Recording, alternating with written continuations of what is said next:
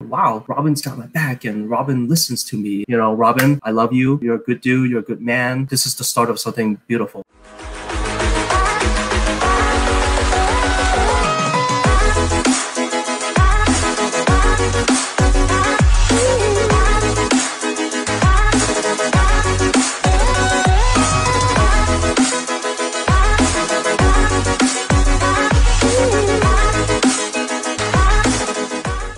All right, what is up, everybody? Welcome to the podcast where we dive in on love, lust, relationships, psychology, philosophy, science, dating, all that kind of stuff because it all matters and it all relates and it's important that we understand it and have conversations around it. I'm excited for today's guest and uh, I'm glad we connected. We met in, um, I think it was a social networking group and it was it was pretty influential to to a lot of the people that you know are in there. And so this is great for us to connect and have these conversations. And so Louis Huang, he's actually going to be running for mayor. It's a it's, I've never had a mayor, mayoral candidate on the show this before, so this is kind of exciting. And to talk about these kinds of things, especially in this time right now, we're in such a really, really interesting time, and you know these this, these kinds of conversations need to happen. So uh, I'm gonna bring him back st- from backstage. Uh, Louis, thank you, man. Appreciate you. I did you no serve. There's no justice in giving you a proper bio, but I'll let you get into all of that in, this conversation. But uh, and I really appreciate you taking the time out of your day uh, to have this talk.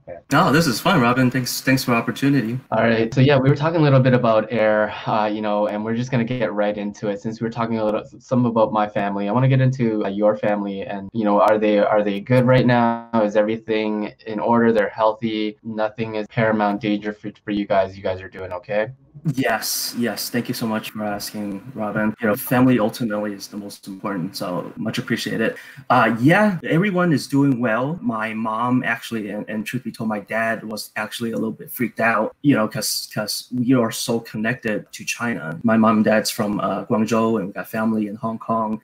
We are exposed to so much information just because we have so many ties with my, a lot of my relatives. You know, my surviving, my last surviving grandma is, is still in China, and so we get a lot of that news. And actually, the funny story was when this whole Wuhan situation really blew, started blowing up.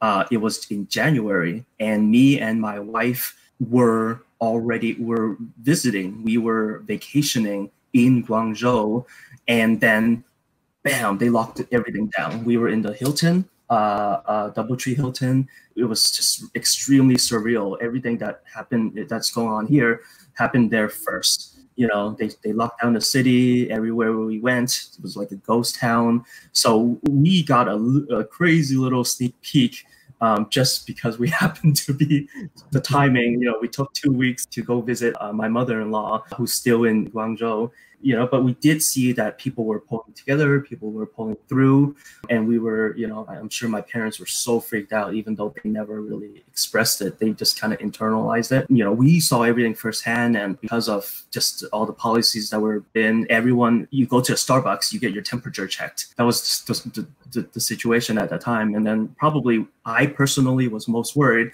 because we were flying on a plane back to lax flight attendants were kind of chill and at ease and they, they weren't super worried, and that kind of put all of us kind of a little bit more at ease. But uh, yeah, that was a long way to jump into.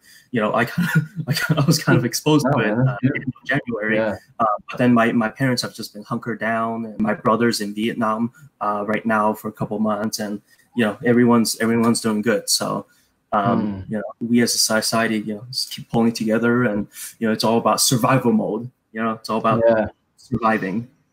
And that's good to hear, man. Guangzhou, uh, that's actually funny you mentioned it because one of my, I have this, obviously my pivot in, in the quarantine was to create another business. And one of it was to contact suppliers and, and they actually come from Guangzhou. So I'm actually in contact with a lot of supply, uh, with one supplier actually that we're going back and forth. Okay, and always hustling. Yeah, well, you got to figure out things right? I mean we all I, I, have a big mission to help a lot of people and part of that is you know supplying that mission and sustaining that mission and i can't do that without some sort of income coming in and and so i always got to you know kind of step out of that and, and this is going to make for a good conversation because like we're going to talk a little bit about this but the whole capitalist mindset like i got to get step out of that kind of for a bit outside of the business thing we'll touch upon that a little bit but i want to dive in um, you know about kind of before you started running for mayor and things like that. Like, let's talk a little bit about your parents are uh, your parents are good. They're all good. They came over to was it California right away or how Yep, did yeah okay and then so you Yep. guys landed in San Francisco for how long?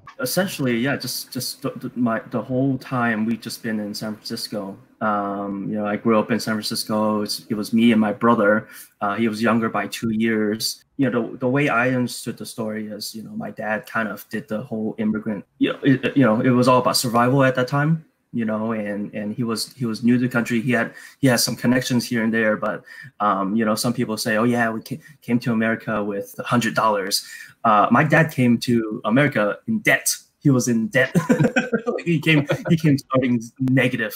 He, he he landed a practical thing. There was you know, and it kind of goes to show kind of the type of person and his mentality. He went with the safe in his eyes a safe conservative choice which is you know restaurants always need help so that's where he landed first you know he started out you know probably just doing dishes and mopping the floors and then um, starting to learn how to how to how to cook and be a chef and kind of moved moved his way up. And the whole time just my mom i remember they were just doing all these odd jobs odd, and end jobs.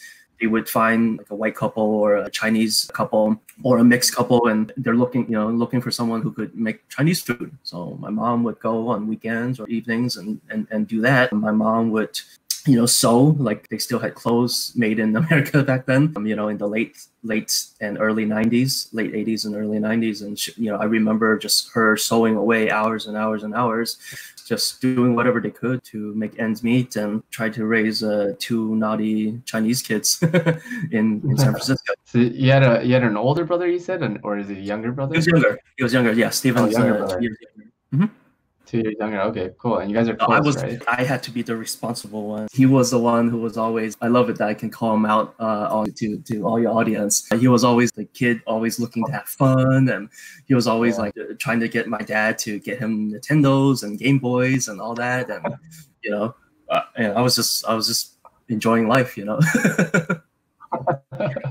My brother would always say, I have an older brother, he would always say I'm the the more spoiled one. He had to take all the beats from the parents and he had to go through all of the troubles and hassles while I had like everything handed to me and and, and so to say. So I'm pretty sure you pretty pretty pretty much feel the same way as well. I think that's always been the dynamic inside of especially Asian immigrant families, and I'm sure not just Asian immigrant, but just immigrant families in general. Uh, like you know that that dynamic always usually plays out. They bring a little bit of their culture to to America, and then um, I like that dynamic. So okay, cool. You guys you guys grew up, I guess, in San Francisco, and then you guys found you found your way to was it San Diego? Or somewhere near, more south, I guess. Yeah, so I grew up and then went to high school in, in San Francisco, and you know was uh, was always for you know somehow you know I didn't actually I think I was told that I because I rem- I have recollection and I have some memory. I think I first really started learning English in the second grade. Up until that, I was kind of like in the ESL class, or you know, just my parents didn't they, they didn't know English, so then they didn't teach that to me, and I was in that. And then somehow in middle school, one of my teachers thought that I had potential. They put me into like the honors level, and you know, math always kind of.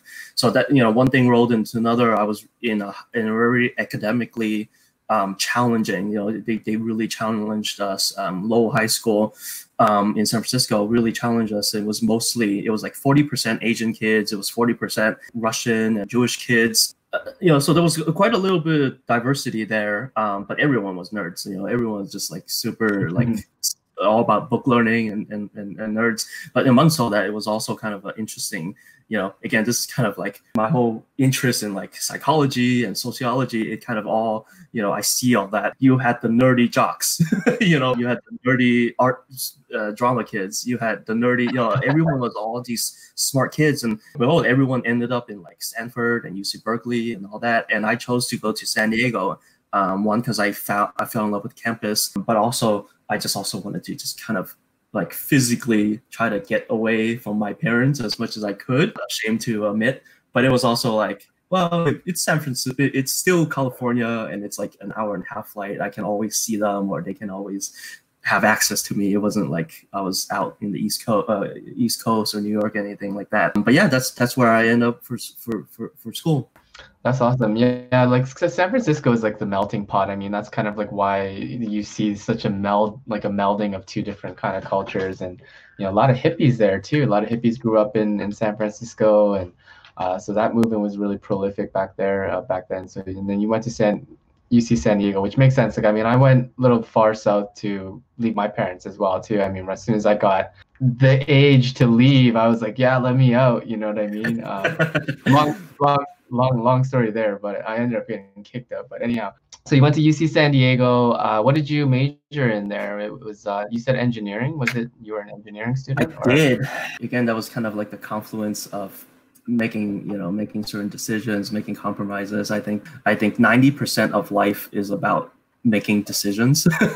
One of the decisions that I listened to my dad was is he was he kept pushing us to do uh, engi- to be engineers, me and my brother. So he he was mechanical engineering and I was EE, um, and I was like, okay, well I guess I'll give it a try. But I hated it. I just did not like you know microelectronics. Oh okay, digital signal processing. Oh okay, great. It just didn't it didn't resonate with me. Mm-hmm. So so not you know so on top of this you know i kind of made the decision to kind of take some econ classes because it was just like okay well it, it, was really just kind of like a survival mode too. Because um, really i was like literally could not take all those engineering classes. If I, if I kept taking them i was just gonna go insane and really lose it um, so to speak.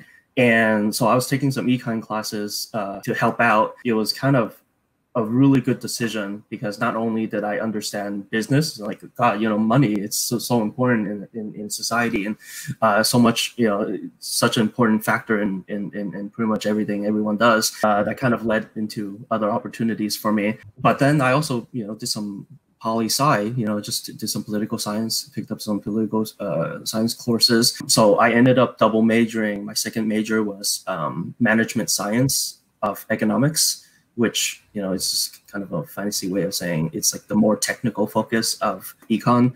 Uh, and then I did a I ended up with a minor in in, in poli sci just because again it was just my passion. And then on top of that, I remember thinking back because I know this is kind of like the focus of your show. I considered taking psychology courses. I considered taking sociology courses.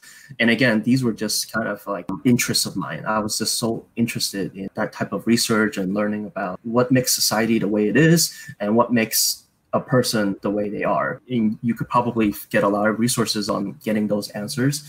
But for me, it was like, oh, maybe I, you know, it would be great if I could you know have a have a major but i was already double majoring and i was already five years in so it was completely insane man that's crazy. Um, but that makes for a really good politician in my opinion because if you have such a really well-rounded understanding of not just business not just eco econ or not just social sciences. It's it's you have a really broad understanding of a lot of why things work the way they do. So it's like it's interesting to see you took a really engineering approach to life, but then you hate engineering, which is like you know kind of ironic in a sense, but it's it's actually it, it works out for you because I mean you have such a like a like I said a broad understanding of like in a wide scope of of topics you can bring to the table as somebody who's running for mayor or somebody who's got you know you know this ambition to help people right? And you have to know how to help them. Um, and part of that is understanding you know the fundamentals. And, I, and that's amazing to, to hear that, that I, I, really appreciate you robin for saying that. I am not a politician. You know i will push back on that every time someone brings that up because everything that i've been doing everything that you know if you if people follow my my instagram my social media uh, every time i talk to people I am not approaching it as okay, I'm running for mayor. I am no. This is Louis Wong, and I'm trying to first learn about other people and, and really hear people's stories. And that way, I've I really I've been having all these deep connections just beyond my imagination when I started when I started my campaign a couple weeks ago. Uh, I think I'm on week three now, and you know politicians they're always finding the PC thing to say or that they try to say stuff with that doesn't really. T- no, I speak entirely from the heart. I am unfiltered. Um, I think I'm really shaking things up in the political system. Really, I am. The, the Orange County, uh, you know, a lot of people really connected in Orange County are, are really kind of taken aback by my approach because yes, I'm running for mayor. I'm going to get tons of votes, and I, I'm not even trying. you know, because I'm all I'm doing is I'm being myself. I'm getting my message out, and more importantly, I'm trying to connect with people and let people know, hey, I have your back, whether I'm mayor or not. Here's my phone number. Literally, I've been giving everyone my phone number 415 999 6198.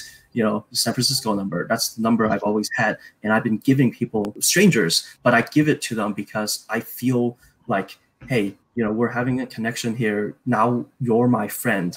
And because you're my friend, I have your back. Whether I'm mayor, whether I'm just a civilian, whether I'm just, you know, a, a regular guy.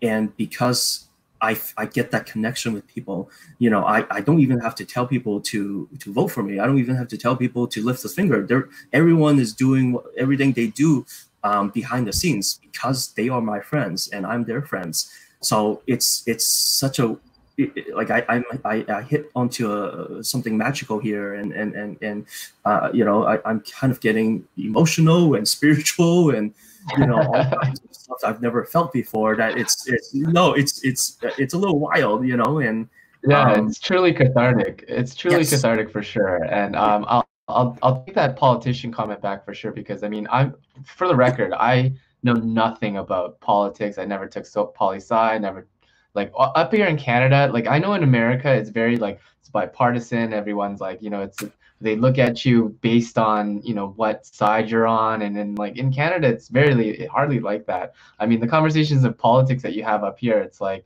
you know with like old like 80 year old guys in, in in wheelchairs you would have conversations. Like you don't have these these conversations amongst your friends which uh, americans generally do a lot. They do a lot. Um, but canadians uh, we don't have these conversations. And so yeah for the record i i have no idea uh, you know how it works in that kind of sense, I'm a little bit, I guess, thing. And so I, I classify anybody who's like running for some sort of office position or whatever as a politician. And so let right, me right, get right, that clear. No, so let's clear that up. And I love that. And, and so I appreciate that. Um, so we, we take, we, we took a little bit of dive into, you know, why it was important, I guess, for you to run, you know, as a mayor this way. And so I'm just curious. You you you you spent a little bit of time in corporate America, though. You obviously yeah. had a job, uh, working, yeah. And so there's obviously some um, this. There's some parallels, but there's also some things that go against what you're trying to promote out there. And so, you know, talk to us a little bit about that struggle within, you know, I guess corporate America, and then you know, transitioning out of that mindset to you know make a difference because there's i guess there's one way of doing business right so to say and then okay, uh, there's multiple ways of doing pulp uh, understanding like policy and things like that that's a good yeah, question so, let me let me yeah. let me see if i can try to um Um, i guess you know for for your audience you know thing to know about me i spent uh, I so I used my I used my engineering degree and my and my business uh, background, and I leveraged that into a career in clean tech, um, renewable energy, solar energy. That was my way of trying to change the world. I don't know anyone who says, "Oh, okay, well, clean energy and solar energy." Oh, you know, like every you know that's a positive thing for society. Everyone recognizes that. So that was you know I was in a, I was lucky to be in a position because of my uh, my two degrees to to to really do well in the corporate world. And I picked up a lot of things along the way. You know, I, I, knew how to be a project manager. I knew how to delegate. I knew how to, you know, be a leader and manager and communicator and all this. I kind of learned along the way and really knew how I fit in in the corporate world and you know if you can imagine the corporate ladder and you know me being me being an asian kid and me being who i am you know it wasn't it wasn't always uh, the easiest thing to do. And you know not, not not not only that it was all it was more than just skin deep. It was also kind of there were people in my life that i've come across. And one of them is my dad um, where regardless of how I try to explain it to him, um, you know, I, I try to explain it in Chinese, I try to use English, like we are just not on the same wavelength. You know, we are just polar opposites. The way he thinks, the way I think, I, I try to convey it to him, and and I, I I speak very clearly, but he just doesn't hear me because he just doesn't understand that mindset. You know, and I think you're, you're shaking your head a little. Uh, you're nodding at a little because you kind of know, and that's where my wife, my lovely, my lovely wife, uh, who I've met uh, for six, seven years now, she is that bridge. You know, she jumps in and, and she understands my background and my what I'm trying to say. She listens very clearly, even though she pretends like she's not listening to me, but she listens to me and then she's able to communicate that and be the conduit and, and, and explain it to my dad that this is where Lewis is coming from. So that's that happened in the workplace. You know, I have bosses of mine that you know i'm like trying to do my best for the project. I'm trying to save the company money all that. And they think i'm trying to ruin them you know? And i'm like what are you talking about? You know? It's like whatever i do it just it just does not click. It doesn't work. So um, i think i think that's you know people people who work you know office jobs or day jobs or even just kind of day to day dealing with other people you're just gonna you're just gonna face you know people that you're not going to be on the right wavelength. And eventually what what i what i took away from that is just you know i'm just going to be myself. I know i know myself. I know my heart is in the right intentions and and and and, and everything i do. I'm trying to you know i'm not trying to be mean or you know e- even though occasionally i'm like oh I, I do something out of spite. But you know that's kind of a good background into what I've been trying to do as getting back to your original question, Robin, my solution, you know, ultimately, you know, a day job is just a day job, but I needed something more. I needed to do to be part of the solution, you know, and and and a tip for for the young people out there, if you can nail that into a interview speech, you're going to get every interview that you want because all you have to do is speak from the heart and say, you know, hey, corporate manager, I want to be here because I believe in your vision. And if you if, you can speak honestly from the heart, no filter, you're gonna land 80% of the interview, hands down. Yeah, no, I agree with you. And because we're at the end of the day, we're all human. We realize, you know, business has a lot of filters, and it's it's tough, you know, to to wear that corporate hat and then you know step into an interview with another human being for 30 minutes and you know still wear that corporate filter because at the end of the day you know humans want connection. We want to know oh how do we how are we similar right? And what you've just said there is speak from the heart and that's how we're similar. If if we really just think about it you know we all bleed the same color and so yes we're more similar than we are different. And you know when you speak from the heart that's where everybody can resonate with you and doesn't matter who you are what color what race uh, and so that's beautiful that you mentioned that um, okay, so we talked a little bit about you know your growing up and, and things like that. I want to get into your your personal relationships, right? And you can talk about your wife, you could talk about your family, like you which you already have. But you know, what's one of the biggest relationships that's kind of shaped you? How how is that you know really really affected the way that you look at look at life and the things that you do now? Oh, by far, my wife, dude. by far um, my lovely wife, uh, she, you know, she and I were were not the same background. She grew up in China, um, even though she's very, you know, because of her interests, she knows about American culture at, as much as you could, uh, being being not not in it. But now she's been here for so many years. You know, she's she's getting exposed to a lot of it, and conversely, I'm I'm being exposed to a lot of Asian media as well. A lot of my past let's say my my past romantic relationships you know i won't get into the details but what i came out of those is a lot of times you might love someone and you might care about someone very deeply but if they're not right for you then no matter what you do it's not gonna it's not gonna work. There's a level of compatibility.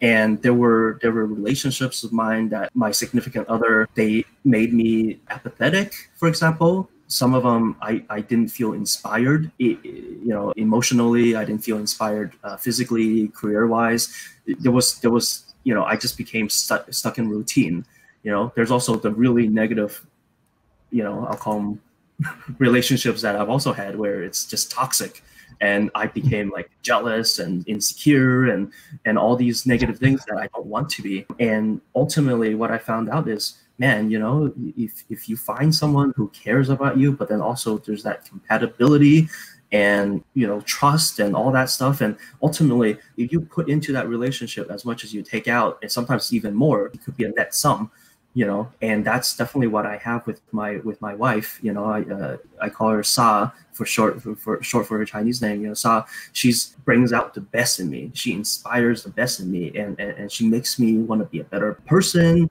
better husband better son. When we met it was just like i caught on to something and i'm like i have to pursue it. And and i've never you know there's not, not a moment that i regret that because i know you know, yeah, okay, we have our problems, we have our fights, but at the root of it, it's like we have that foundation and we have that trust and we have that love and everything. And that's what's going to keep our relationship so strong. What what's something that she always has to remind you of, or like what's something, or not remind you of per se? well, well, I mean, okay, so okay, do the dishes, and then and then what is it? What's something else that like she always tells you to do, like for yourself, or like or even for the other world, like something that she reminds you of, like you know, you gotta, I guess, with your dad, let's say, right? Like, what's what's mm. something that she she always reminds you of that you need to be with, you know, other people or with other with other parents? Because I mean, women are really great relation people. Like they they are very relational in their instincts. That's what they know. So I'm always curious to know what she always reminds you of uh, to be in, I guess, in these types of relationships. Because like when I think about it for myself, like obviously my like I have the same kind of issues with my parents where I'll say something and I'll be eloquently speaking it in perfect whatever it's just it doesn't land with them. Part of what i have to do is you know understand that they just they grew up in a completely different generation. So instead of trying to force my opinion on them it's like you know i gotta like lower my agreeableness down a little well, bit you, you know what's funny robin? I didn't really discuss my political career right as a, as a politician. I, I, I never i never discussed that with my parents and my wife just happened to be part of the ride. And truth be told, they are not with it. They do not understand what I'm trying to do. They don't like politics. They don't like, you know, they think it's a dangerous game. They think I'm gonna end up like a, a hit job by the mafia or something crazy. Um, and still they and this is kind of where my parents with their background and their last 30 odd years of, of surviving of, of trying to be in that survival mode um, they're still stuck in that rut i had to bring up a quote from um, Hasan Minhaj, part of his Netflix, uh, Netflix special, he threw out, he's like, oh yeah, people of our parents' generation, they were always all surviving, but our generation is all about living, right? And that's where that could, there's going to be that structural difference, generational in, uh, uh, difference. And one thing highlighted is last week, I just asked them a simple question. You know, we were having a very spirited discussion and they think I'm off my rockers and they think I'm having a mental breakdown. I asked them, I was like, okay, ignoring everything else, I just want to know if your friends told you tomorrow, right? One of their one of our close family friends said, "Hey, Lewis, wow, did you hear about him? He's he's now the mayor and and and my parents heard that. I i wanted to know what their reaction was. And their reaction was we don't like it. I don't like it. That's not good. It's like i wish i want to learn i want to know a little bit more about that but that that kind of tells me enough to know that that's where they're coming from. Lucky for me you know they love me dearly 100% i love them 100% this is just something that i have to do because running running for political office getting my message out trying to trying to instill a little bit of peace and love and understanding you know all this craziness going on in the world. I'm let's let's move beyond that. Let's go to a point where we can just come together as recognizing okay, I'm Lewis. I want to get to know you, Robin, and I want to get to know all my neighbors here. And I don't care if you're in Irvine. I don't care if you're American. I don't care if you have a green card, you're trying to get a green card. No, I've been having these deeply personal conversations just because I have the opportunity. I go up to them and say, "Hey, I'd love to meet you. My name is Lewis. I'm try- uh, I'm going to be uh, running for mayor." And then I use that platform to really dive into people. And if people are willing to kind of put down their guard a little bit, you know, put down their armor and really expose themselves to me, you know, we've been conditioned by society that we have to be, you know, strong and and independent, and we have to be all this and all this. When really, I feel like we are much stronger when we strip all that BS away. You know, it, do, it doesn't matter, you know, what color you are, what background, who, who you love, who you choose to be. You know, ultimately, you are you as a special person, right? Robin, you you are special, and and and I recognize that in you, and because we are having this conversation and we are all involved in this, I can feel that you know, wow, Robin's got my back and Robin listens to me. And that's how we kind of build a movement, you know, instead of having politicians that really they care about themselves and they care about them being mayor or governor or whatever. no, you know, forget all that. Really, just forget about that. Let's strip it down to the most basic form and let's be humans and let's be personal. And if there's change that comes out of it, wow, you know, th- that's awesome. Yeah, man, I love that, and I, you know, I don't want to, I guess, downplay any of what you're saying. It's, it's actually a really good thing. Like one of my one of the mayors in Toronto, John Tory, he's actually he, he embodies what you're saying there, and he takes a lot of these conversations to the streets. So you'll see a lot of these broadcasts of him, uh, you know, having these conversations with people on the street level, which we rarely see because if you don't then technically you're just all about for yourself. And I think that's the parallel that I'm seeing here with you. And I'm, I can't commend you enough for having that attitude because you know that's something that people want, right? Especially in a city like Toronto, we're like we're we're also like a melting pot. Um, if you want to compare San Francisco to us, um, it's been done. New York as well, and yeah. it, it happens oh, yeah. like that because yeah, we're just so diverse here. We're so accepting of everybody else's culture. We're so just empathetic towards the struggle, the just the immigrant the immigrant struggle in general, whether it be from you're the Middle East or you're from Asia or you're from, you know, you're African. It doesn't really matter for for us. We we all understood it and and and that right there, um, I think it humanizes all of our issues.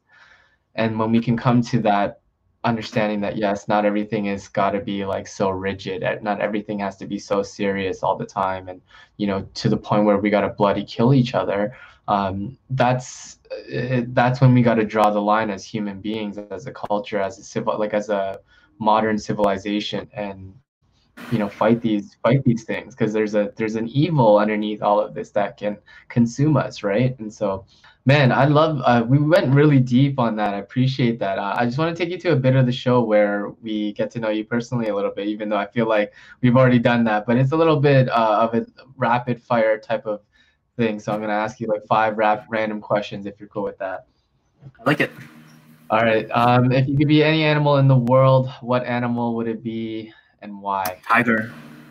I'm a year the okay. tiger. I believe uh, there is some uh, spirituality with that. Um, and you know, I love the I love the idea of a tiger being powerful, being fierce. You know, being a being an Asian kid in San Francisco, in in in in America, that identity of power. You know, having people respect you for for that. That was something that I strove to get to get achieve, especially because I was a, you know, freaking 16, 17 year old uh, skinny kid right, occasionally uh, pushed around in the locker room. So Tiger. Yeah, man, um, for sure. I definitely feel you on that. I grew up playing sports as well too, so it was hard for an Asian guy because it was, you know, you're usually the only guy in the locker room, and so it's you were easiest to pick on. So yeah, for sure, I definitely feel that. Um, where, uh, what is your favorite book, or is there something that you're reading right now that you'd like to share with us? Oh man, I haven't read a book for so long. Uh, but the, the most ones that have been most impactful to me is Five Languages of Love. Um, taught me so much about reading people's love languages. If if, mm. if you're in a relationship and, and, and you're having problems, um, man, Five Languages of Love, you have to read their language and they have to read yours. Um, uh, some some sociology books, uh, Guns, Germs, and Warfare, I think is one. It's like this thick. Um, the Jungle uh, I think it's called The Jungle by Upton Sinclair. It was a really, um, really eye-opening book in the early 19th century, uh, 1900s. Um, I think it was like, I want to say it was like 1917 or something. And it really brought together in, in very stark fictional terms how tough it was to survive and it was about this this immigrant family trying trying to uh, raise a family, and they were at this meat packing plant. Uh, man, that, that that book really um, really set for me my political views, which is, oh man, we really got to do better to take care of those who don't have a voice, you know, and that's kind of it goes back to my whole campaign. It's you know I'm trying to empower people and trying to give people a voice that has never been that's never had a voice and no one's ever listened to them before. So um, yeah, those rapid fire, those are those are a couple books off the top of my head. Love that, man. Yeah, that's a question for me. I'm definitely I wrote that one down for sure. Um, okay, so once obviously when quarantine is over and borders open up and all that, uh, where is there? Where where do you want to go? Like for vacation? Vietnam. Just, just chill out. Travel. Nice, nice. Vietnam. Uh, Uh, my brother's there. I haven't seen him uh, in a while. I, I, I love him, Steven. I love you. Uh, even though I hate you, I still love you, Steven. Uh, I, I haven't visited Vietnam. That was one of my business ideas was trying to help uh, expats uh, like my brother because um, expats are already leaving the states in droves and and my idea is well let's let's try to help people you know let, us find that uh, sheltered asian kid or sheltered american kid and they're struggling you know they're making $20 an hour in their office job and you know it, it's it's it's tough paying rent. Rent is you know $1200 $1500 something insane.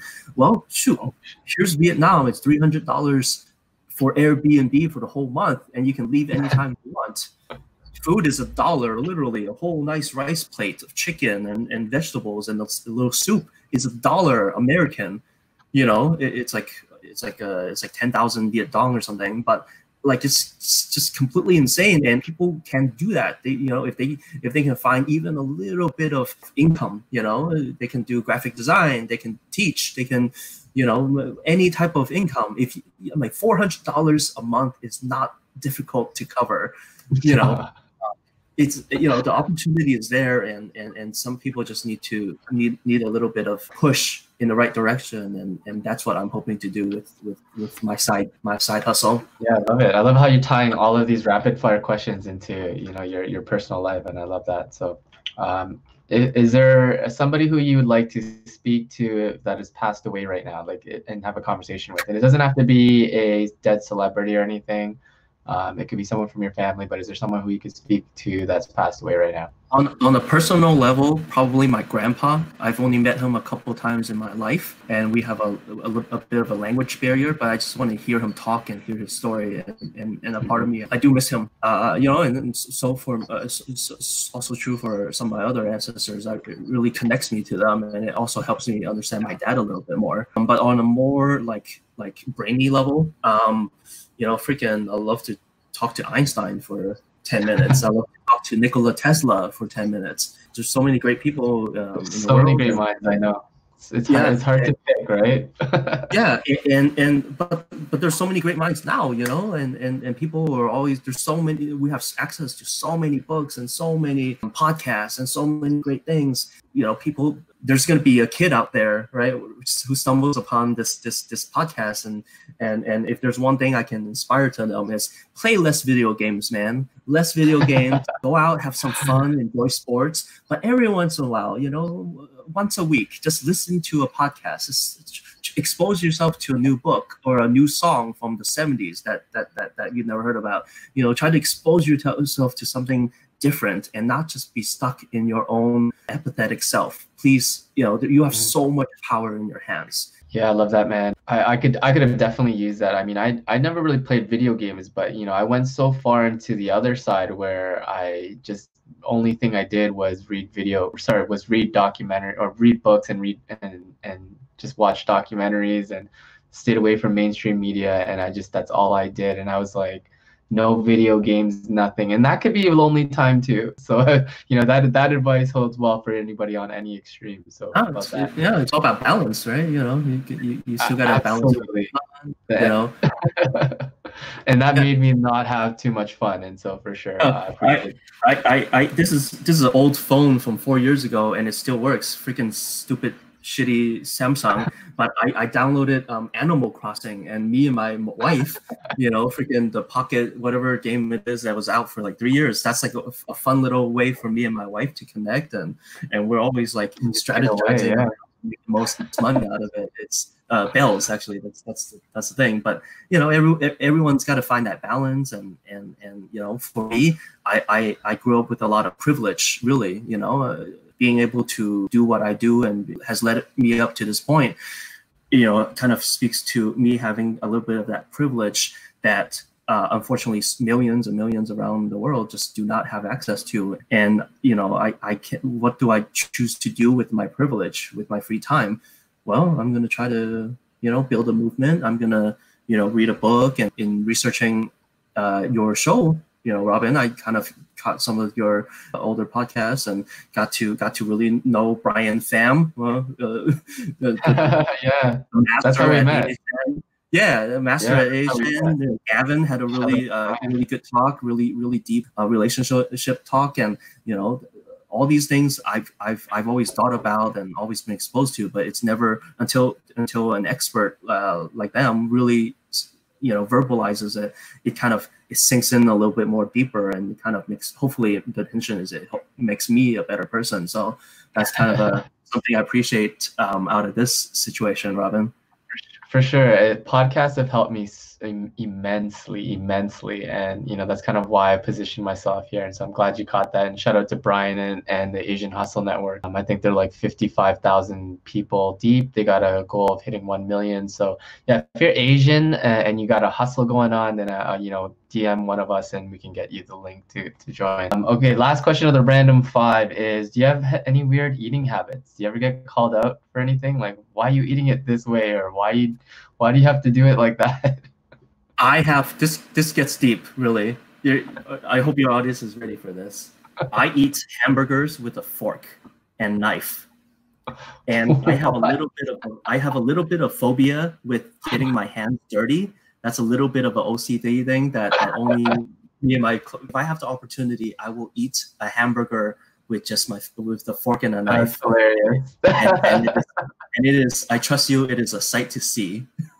Man, that's hilarious. Okay, we're we're, we're definitely gonna go eat some burgers if we ever meet, and uh, that's. This is hilarious.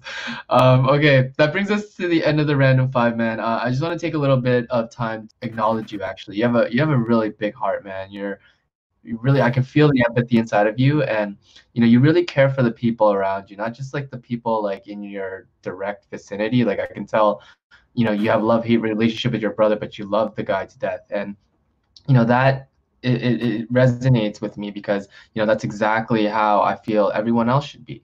And in, in a time like this, it's very hard to come together like that. But you're you're you're setting such a great example uh, to to us and me and everybody else listening to this show that uh, you know how how we should embody life, not just politics or business or you know none of that because all that is surface level. What I find from you is you keep relating back to the the commonality of, of us being humans and then having a heart and which i and I, I just want to acknowledge you for that. And how can people support you? For sure man. Uh, how can people support you? Where are you hanging out?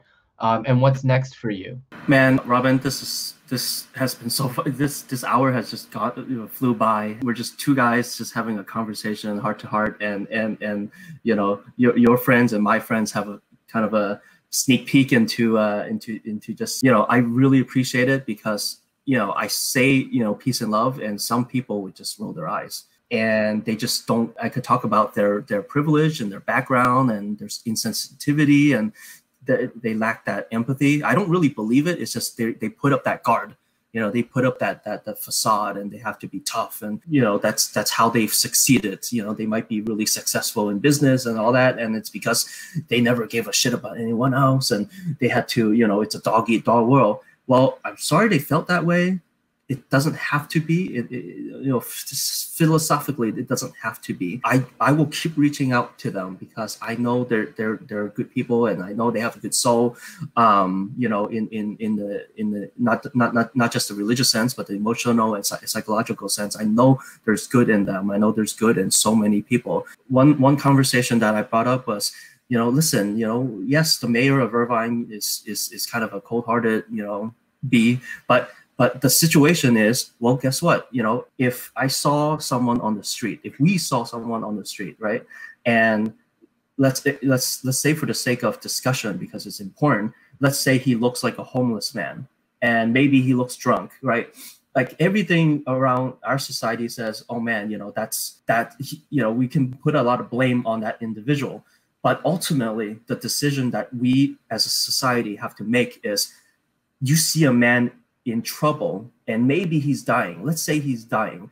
Do you reach out and uh, do you flip out your phone and make a call to 911 or will you walk by and literally not give a crap about that beautiful life um, and, and, and, and, and just having him die right there on the street? Well i swear to god uh, nine times out of 11 99 times out of 100 i'm reaching out to that person who will make that phone call So yes, you know, we can say all the stuff about about politicians and about people in corporate world and all kinds of stuff, but no, I I know there's humanity because if you can really tell me that you're going to let that person die, well, unfortunately, you already lost your part of humanity. I will just divorce myself from you because you're no longer a human being. But 99 people out of 100 will pick up a phone call and at least make a call to 911 and that is who i'm trying to reach out to and that's who i'm trying to connect. So my, my you know this is about building a movement. Find me on facebook uh, call, call me text me. Um, you know i got my facebook i got my snap you know if if, if the young kids out there uh, want to be on tiktok and we can do a duet you know do a little dance duet and i can show off my you know the, the dance move that, that i've been working on to try to be mayor um, you know, people are going to do whatever they want, uh, and there's no changing that. You know, I know that because uh, I keep telling my wife to, to do certain things, and she will just not listen to me. She's just people will not listen. But if you inspire people and you tell them, hey, you know, this is what you could do. You have so much power out there. You know, people are going to do the world because because ultimately it's it's all about it's all about humanity it's about our society it's about coming together. You know robin i love you. You're you're, you're a good dude you're a good man. This is the start of something beautiful and this is the start of the mu- movement and it's it's called the human kindness movement.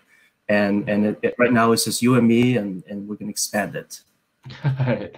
Appreciate that man. Okay so i will put all of that in the link so you guys can uh get a hold of Lewis and and connect with him deeper, uh, you know, beyond this podcast as well, and uh, connect with him and support his mission. If you guys are in California, then uh, you know, in and you're in San Diego, then you know, hit him up. He's got his phone number and text him and stuff like that. So. Uh, appreciate that, man. Um, I'm going to take you to the last part of the show. And the last part of the show, it's because that's where a lot of people find me. Actually, a lot of people find me through divorce, separation, a heartbreak, uh, you know, and, and you alluded to some some tough relationships. I, I'm I'm curious to know what your opinion on this would be. Um, but you know, a lot of people find me uh, in in these little ruts of their life, and they're heartbroken, and they don't know what to do. Sometimes it, people don't know what to say to them, and you know, they just need a little kick in the pants, let's say. what's something you could say to somebody who's going through a heartbreak right now? Don't suffer alone. There's no need to suffer alone and you know I, I think because of society and because of gender roles this is going to work you know this advice is already going to be taken by by the females in the in the audience. But you know and, but really it's it's it doesn't have to do with gender because because you can't you can't you know and i listened to i forgot her name but one of one of the people you interviewed and they said yeah the first time you interviewed me you know i couldn't you know because of the situation i couldn't tell people about my divorce or going through my divorce and i couldn't talk, tell people. Well yes that's a very specific situation but i think whenever possible reach out to people who love you. There's lots of people who care about each and every one of us and the, and the way to do that is by letting your guard down and really trusting that they will have your back and they will they will be there for you. You know whether it's a, a, shoulder to cry on whether it's just a hug whether it's talking out and giving you solutions and options and you know or or, or if it's like a close family member and they they they, they want to give you advice or they have a family law lawyer or friend that they want to introduce you to you know people do not need to suffer alone. It, that that leads to a dark spiral. You know seek help and open yourself up to being loved really at the, at the root of it. And I've, I've certainly been there where I, I, I, suffered my own and, you know, no one, no one really knew the anguish and, and, and heartache. You know, it was, you know, the pain was just so difficult, but because of society and, you know, because of those stupid Hollywood movies and everything we're exposed to, you know, like, no, that's all, throw that all away. You know, it's garbage live life by living it feel feel your emotions really connect it really trust in your emotions or, are leading you to a good spot and expose yourself to it. Love that, man. Appreciate you. Yeah, love it, bro. That's that was beautiful. Lewis Wang, thank you, man. Thank you for coming on the show.